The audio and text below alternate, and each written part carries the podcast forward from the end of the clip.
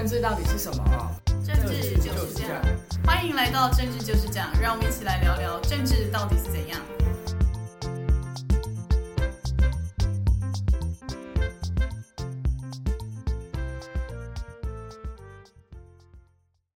大家好，欢迎回到政治就是这样，我是雨杰，我是南天，大家好。最近呢，台湾陷入淡淡风暴，重挫了一些民进党的选情之外呢，最近又传出就是美猪啊有洗产地的问题。因为像在台湾二零二零年的时候，就是立法院跟行政院通过台湾要进口美猪，那那时候就引发很大的争议嘛。然后到二一年的时候，还有反对美猪的公投。那后来就是当然是就是在那个苏贞昌的努力，就是当时执政党的努力之下呢，美猪公投它没有通过，所以我们还是有进口美猪。那但是最近的问题就是说，就是因为我们那时候是要跟美国就是交好嘛，要有一些贸易往来，我们才可以取得一些外交上的合作，所以为了要跟美国当朋友，我们才会进口美猪。当时是有此一说。但最近呢，我们美国的一个好妈吉最近倒大霉出大事情，也就是他们的众议院议长麦卡锡，他前两天被罢免了，而且罢免他的不只是他的敌对政党的人，全部就支持他被罢免，连他自己党内的人都倒戈，就真的是很尴尬。因为麦卡锡在四月的时候赖。蔡英文去了一个民主共荣之旅，就是去了中南美洲，然后路过美国的时候，有在雷根图书馆跟麦卡锡有碰面。但是就是台湾，就是自从中美断交、台美断交之后，中美建交之后的那个台湾的领导人跟美国的领导人最高层级的会面。但现在很尴尬的是，他现在被罢免了。我们在美国好像少了一个好妈吉。嗯。呃，宇杰刚刚提到这两个话题啊，作为我们今天节目一开始，那我觉得都是热新闻，也确实这两个新闻，呃，我觉得值得大家稍微注意观察一下，因为都对往后不管是政治或是民生都会有一些牵动。先讲到美珠的问题，我相信这一次食药署提供清单、提供资料，然后会同桃园市政府来做查核的动作，然后查出这十五万公斤的洗产地的美珠。那我相信也会引起很多民众，尤其是外食族的担心。那当然，美猪的开放，呃，确实引起很大的争议。那公投当时没有过，所以呢，美猪在政治上就是继续可以开放。当然，政府也强调美猪开放之后种种的把关的措施。那其实也有很多人讲说，也许你即便吃到那量没有大到一个程度的话，对身体的危害也是不用担心的。但是最大问题是，呃，设想一下，如果我们身边包括我们自己，很常会在外用餐，那外食族其实选择权很少。那你很难去了解说，那个你所吃的猪肉是来自于哪里？我们现在去很多餐厅，不管大的小的，常常都会贴一个贴纸，就是台湾猪，使用的是台湾猪肉。但是那个贴纸好像很容易取得，所以呢，那它的真实性到底如何？那你如果去吃卤肉饭，或是呢，你去吃外面的水饺、包子这些这些绞肉碎肉，会不会吃到混充的美猪？然后甚至于他也许说我是用加拿大或是哪里的猪肉，事实上它是经过洗产地的。那人民如果面对一个自保能力都没有办法确认的情况之下，我觉得确实会有一些恐慌。那所以呢，我觉得是值得政府机关应该要来拿出对策，怎么样去防堵。就如果你是美猪，那大家愿意吃的话，我觉得那是消费者的自由选择。但是如果不愿意吃的人，我怎么样避免不要误食美猪？我觉得这是政府应该协助人民，让人民在这方面的生活上没有担心。宇杰，你知道这个台湾猪的贴纸是怎么样可以取得吗？原本是就是你要卖猪肉的厂商，然后包含小吃店，你要去跟农委会，然后现在是农业部申请，就是说你要出示你的证明，就是你的猪真的是台湾产的，才可以贴那个贴纸。但之前因为有时候我会就是印刷一些贴纸或是海报之类，然后就会发现有一些贴纸的印刷茶系也可以印那个贴纸，然后甚至我们在一些网络平台，例如虾皮，也买到那个台湾猪贴纸。他就我们就开玩笑说，家里有养宠物也可以帮他贴一张台湾猪贴纸，大家就是一个台湾产的小狗。那大家就觉得说，那这样子会不会有不肖的厂商或不肖的小吃业者就自己买来贴？那这样政府是抓不到，那消费者可能也会不太安心。没错，我觉得公信力是非常非常重要的。其实我们之前就看到有茶叶，茶叶呢混充从越南进口，可是呢加了一点点台湾茶，就就说自己的茶叶是台湾产制的。那事实上它都是进口茶，那又用高价来卖出。那前一阵子也有进口蛋，然后混充是台湾的，所以呢，从茶叶到鸡蛋到美猪，这些问题都引起大家很多民生上的恐慌，我觉得确实也值得我们的政府要好好来思考。除了在拼搏选举之外，那宇杰刚刚另外谈到，呃，麦卡锡被罢免的问题，确实他的同党议员也倒戈，所以呢，他以八票的差距那被罢免掉了。那他本人也宣布不会再寻求参选这个议长。那现在当然已经有两位他们同党的议员已经表明说要参选，甚至于要推川普。推川普时候，南天第一时间看到这新闻的时候，也觉得奇怪。大家都知道，川普曾经是美国总统，但他不具有议员的身份，众议员的身份。那不具有众议员的身份，却能够参，诶，却能够来参选或是担任美国众议院议长，其实这蛮特别。但是查一下美国宪法，它好像确实是这样规定的。宇贤，你知道这样的？的的的状况吗？我一开始看到的时候也觉得很惊讶，就是原来他不用，就像台湾不可能，就是台湾一定要是立法委员，他才可以当立法院院长，或是立法院的，就是民进党党团干事长。但结果美国没有这个规定，就还蛮神奇。但像因为有人说，就是有人跑去问川普说：“哎、欸，你要不要当议长？”然后他现在是没有拒绝。但现在卡的问题是，就是他们共和党自己有个内规说，他如果有被起诉就两年以上重刑的案件就正在进行中的话，像川普之前我们有讲过说。他现在被起诉的案件加一加，他可能要被关四百年。那很明显，他就会违反自己共和共和党的内规。但毕竟，毕竟那是共和党的内规，所以他们其实只要自己党内讲好，把它修掉，川普就可以当议长喽。嗯，对，所以也许在当总统之前，他可以先当一下众议院的议长。好的，那我想关于美猪、关于麦卡锡这两个议题，我觉得都值得我们现在的政府好好来应应跟思考。那尤其是虽然明年一月十三号我们就要举行总统大选的投票了，可是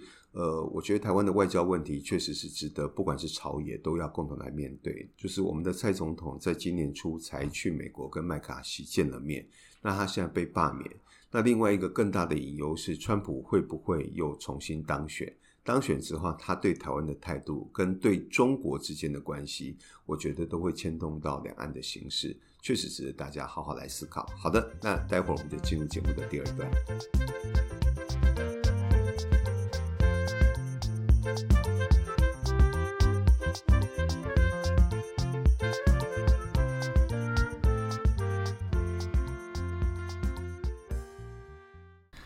最近啊，大家在走在路上，尤其是台北市这种密度比较高的街头啊，一定很常看到一台紫色的公车，那是我们郭台铭阿铭他的联署宣传公车，甚至还有一些联署小巴士，就是四处跑，然后跟到处也有联署据点，就尤其像东区旗舰店这样子。那郭董这么大张旗鼓，发挥许多超能力，然后还每天将新闻放话的情况下，据说我们现在没有办法获得证实，因为他们郭办没有承认，然后黄世修也没有承认。据说现在郭董的联署只有十万份。但他这次要取得总统候选的门票，他至少需要二十八万份的联署，那这样其实才达到三分之一的目标。那距离那个联署截止只剩下一个月，真的是有一点微尴尬，因为大家就觉得说，啊，郭董这次花这么多钱，那弄那么大张旗鼓，然后好像跟就是国民党啊，跟柯文哲真的已经撕破脸，结果只有这个联署成果，让大家真的是觉得有一点帮他小尴尬。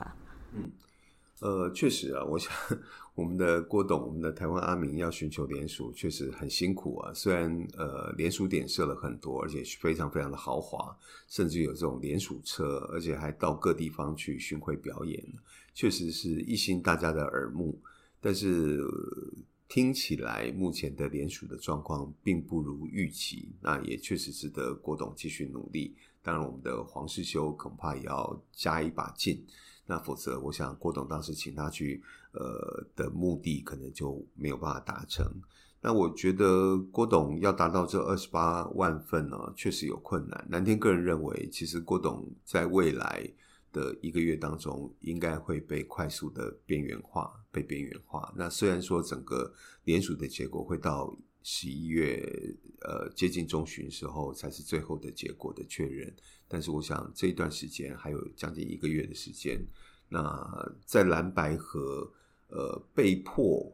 推着往前的情况之下，其实目前谈到蓝白合已经很少人会谈郭董的角色了，所以它的边缘化已经越来越明显。那随着它联署又不是很乐观的情况之下，我觉得这个现象会越来越越越显著。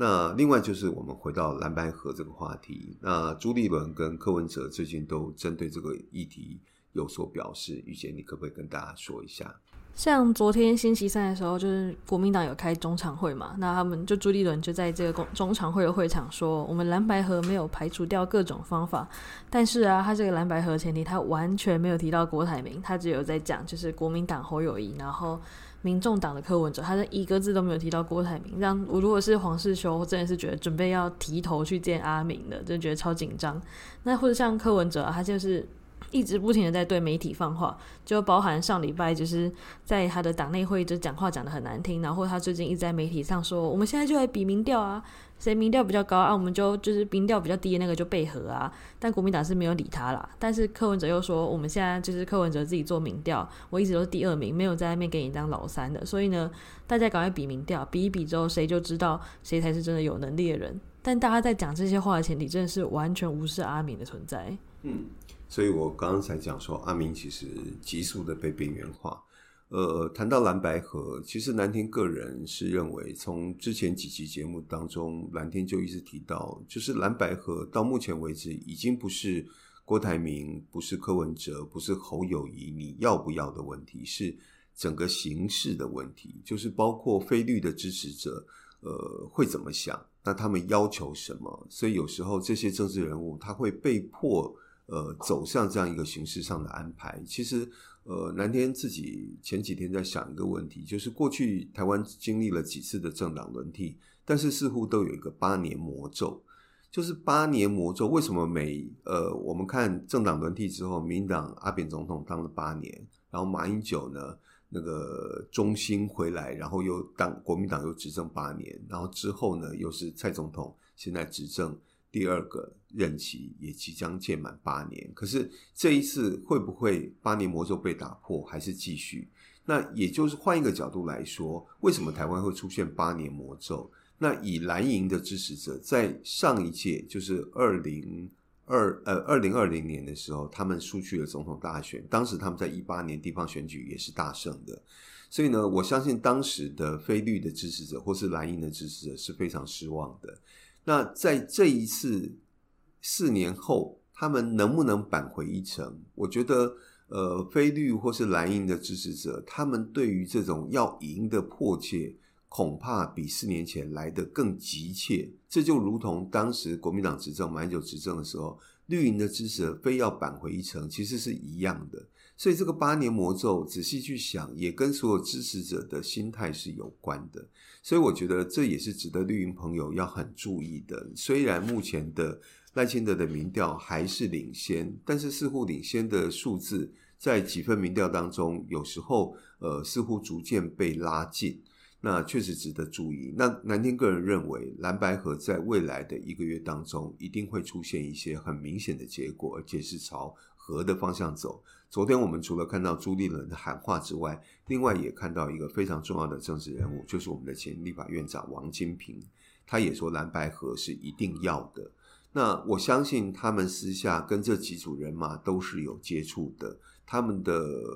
看法跟言论其实绝对不会是空穴来风。至于柯文哲，他现在一直说大家来比民调啊，时而会发发脾气，我觉得也是很正常的，因为到最后关键时刻。每一个人都要表现出自己的姿态，而且要表现得非常的足，那最起码呃才能够争取到在这场合作当中，自己政党或自己个人的角色地位可以得到什么，是可以想见的。所以我想蓝白合确实也是这场选举当中大概剩下最关键的话题，因为呃在十一月的下旬正式正副总统登记之前会出现。两组以上的人马登记吗？还是到时候就会出现蓝白河对抗绿营，会出现这样的结果？我相信会牵动，也会决定到二零二四年一月十三号的投票结果，确实值得非常仔细的观察，而且就在最近的一段时间。好的，谈到这边呢，我们待会就进入我们现呃今天的观测评分。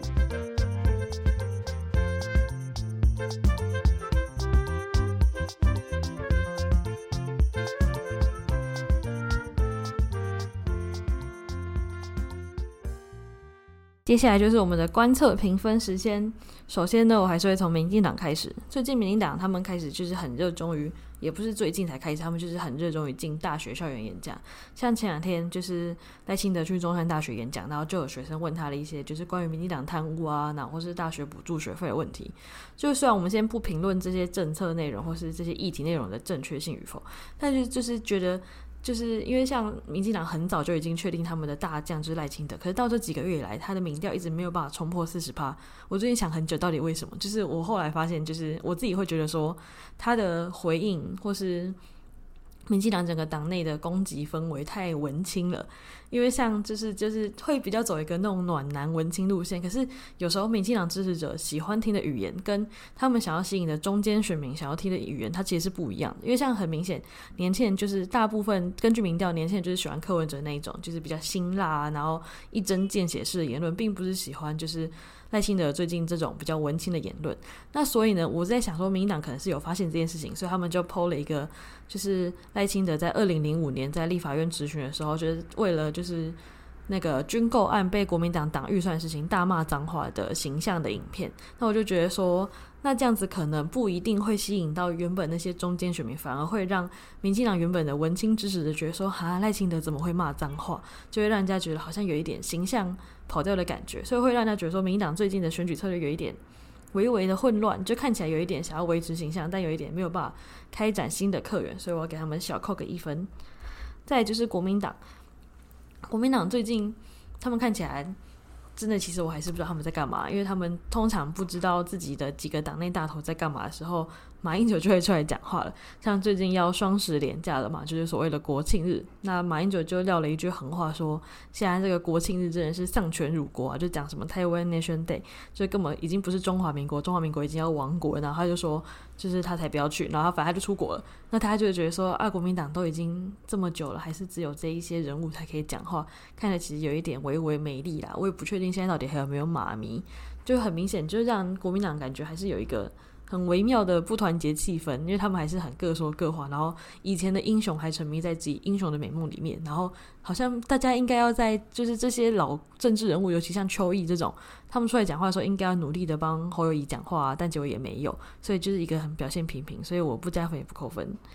再就是民众党，民众党最近呢，其实柯文哲最近又出国，不知道大家有没有发现？因为我也是刚刚才突然想到，就是柯文哲这次又去美国了嘛，然后有见到一些台商啊、华侨，然后就有新闻说台商都说你们要赶快蓝白河啦，就不然这样就要整晚被民进党抨击啊。那就很明显，就是柯文哲在美国也好像也没有干嘛，就是他在粉专就 po 了一张金发美女照，然后但也不知道他是谁，就不知道是学者还是与会同仁，甚至是个路人，所以就有时候民众党他们直到现在创党四年多，还是常在做一些。让人家不知道他是不是真的是一个政党的行为，所以就让人家很摸不着头绪，然后真的会不知道要怎么选。而且他现在只，因为他现在每天都在喊话嘛，就是要蓝白合，然后要就是国民党要来比民调，因为他相信自己的民调比较高。那但如果最后他的民调真的没有比较高的话，真的会有一点尴尬。所以他这样喊话也是喊得有一点让人家觉得有一点没力气，所以我也不加分不扣分。最后就是我们的郭台铭阿明。我真的觉得阿明应该要努力想想自己下一步该怎么办，因为他这样子，如果真的连署最后没有，我们现在假设他如果连署真的有超过，那赖佩霞的美国籍来不及放弃的话，他要怎么办？他会变得有一点尴尬。那如果就是连署没过，那他只有十几万分、二十万分不到的话，那还会变得很丢脸。我想那天如果就是连署结果出来那天，鸿海的股价可能会受到一点波动，因为郭台铭不是一个人的阿明。那郭台铭他在。这样子的放话，然后选举策略上，像前一天有一篇就是国民党党内谣传的新闻说，就是郭台铭现在会去，就是他会找一些幕僚，然后去基层，就是努力要邀请他们一起来联署，但显然是没什么功用，所以才会变成现在是公车满街跑，但联署根本没人去，根本就是万人响应一人到场，所以我要给阿明小扣个一分。好的，接下来轮到南天来观测评分，呃，从郭台铭郭董开始谈起。呃，我觉得郭董有点可惜啊，就是他原本参选一直诉求要整合主流民意，但是到目前为止，我觉得他反而离主流民意越来越远了，就是过度的凸显自己。但是我觉得在政治这一块，他真的是一片白纸啊，然后甚至于白纸自己把它弄脏、弄弄弄弄弄得不不那么洁白了。然后把赖佩霞拖下来。可是赖佩霞呃被提名副手之后，到底对整个呃郭赖配提升了多少？有多少的加分？那上一集节目当中，其实南天觉得也很肯定赖佩霞的口才跟应对能力跟媒体的互动。呃，但是我觉得郭董呃他目前的连署，而且目前的玩法，会让大家觉得他真的是跟主流民意反而是越来越远了。就是如果期待蓝白合，如果期待主流民意整合的民众。呃，我相信会觉得他们还能寄希望在郭董身上吗？这个问号，我相信是越来越明显、越来越大的。所以呢，今天观测评分，呃，那天要扣郭董一分，因为我觉得他已经把自己的高度完全给丧失掉了。那至于民众党跟国民党的部分，那天今天把它一起来评分。